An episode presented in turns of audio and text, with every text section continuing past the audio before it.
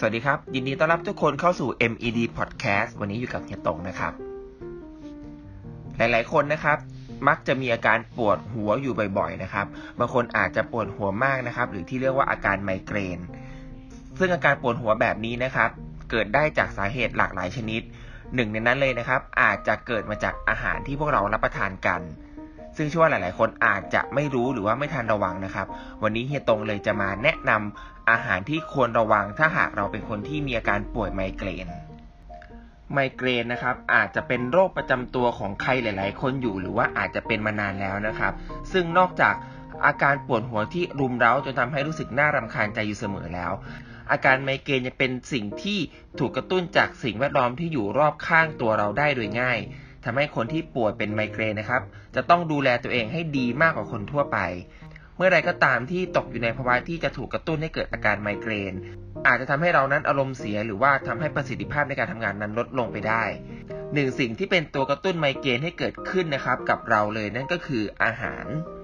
มีอาหารหลากหลายอย่างครับที่ว่าคนป่วยเป็นไมเกรนนั้นควรจะหลีกเลี่ยง เพราะว่าหากเมื่อใดก็ตามครับที่เรารับประทานอาหารชนิดนั้นเข้าไป หรือสารอาหารชนิดนั้นเข้าไป อาจจะทำให้อาการไมเกรนที่เราเป็นอยู่นั้นกำเริบขึ้นมา หรือว่ามีอาการที่รุนแรงมากขึ้นสำหรับอาหารนะครับหรือว่าสารอาหารที่เป็นตัวกระตุ้นอาการไมเกรนนั้น โดยส่วนใหญ่แล้วนะครับ การรับประทานเข้าไปเนี่ยจะไปออกฤทธิ์ที่บริเวณเส้นเลือดของเยื่อหุ้มสมองส่วนหน้า หรือว่าเส้นประสาทคู่ที่ 5 ส่วนปลาย ซึ่งทำให้เกิดการกระตุ้นอาการปวดศีรษะในสมองได้โดยตรง ดังนั้น คนที่ป่วยเป็นไมเกรนนะครับ จึงจำเป็นต้องรับรู้ว่าอาหารประเภทใดบ้างที่มีส่วนผสม หรือว่ามีสารอาหารอะไรบ้างที่เกี่ยวข้องแล้วก็มีผลกระทบต่อร่างกายของเราหนึ่งก็คือสารไทรามีน สารตัวนี้เป็นองค์ประกอบตามธรรมชาตินะครับ ที่มักจะอยู่ในเนื้อสัตว์ที่ผ่านกรรมวิธีในการยืดอายุให้เก็บได้นานขึ้น รวมไปถึงอาหารประเภทหมักดองที่มีส่วนประกอบของยีสต์เช่นเนยแข็งหรือว่าชีสนะครับ 2 คือแอสปาร์ตมแอสปาร์ตมเป็นสารให้ความหวานที่มีความหวานมากกว่าน้ำตาลปกติถึง 200 เท่า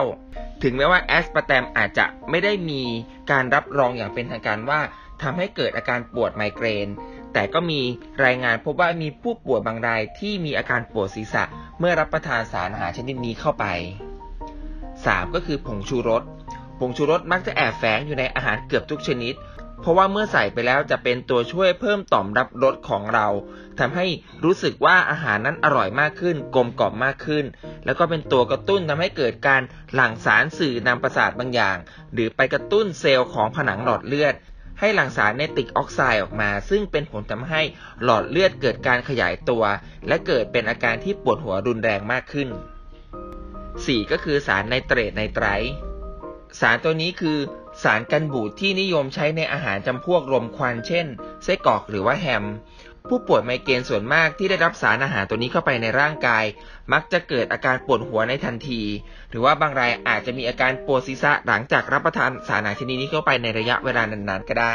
เนื่องจากสารตัวนี้จะส่งผลให้เกิดการขยายตัวของหลอดเลือดเช่นเดียวกัน 5. ก็คือเครื่องดื่มแอลกอฮอล์ แน่นอนว่าเครื่องดื่มแอลกอฮอล์นะครับ เป็นเครื่องดื่มที่ส่งผลเสียต่ออวัยวะหลาย ๆ ส่วนในร่างกายของเรา รวมไปถึงการกระตุ้นให้เกิดอาการปวดศีรษะได้บ่อยมากขึ้น เนื่องมาจากที่ว่าเครื่องดื่มชนิดนี้มีสารบางตัวที่มีผลสำคัญ ในการกระตุ้นอาการปวดหัวได้เป็นอย่างดี โดยเฉพาะการดื่มไวน์แดง จะยิ่งมีผลอย่างยิ่งสำหรับคนที่มีอาการป่วยไมเกรน6ก็คือคาเฟอีน เป็นสารสำคัญที่พบได้ในทั้งชาแล้วก็กาแฟหรือว่าช็อกโกแลต ซึ่งจะมีปริมาณคาเฟอีนแตกต่างกันไปตามแต่ละชนิดอาหารหรือว่าเครื่องดื่มนั้นๆ ทั้งนี้คาเฟอีนมีผลทำให้ร่างกายตื่นตัว แล้วก็ยังเป็นตัวกระตุ้นให้เกิดอาการปวดศีรษะได้ง่ายมากขึ้นกว่าเดิมอีกด้วย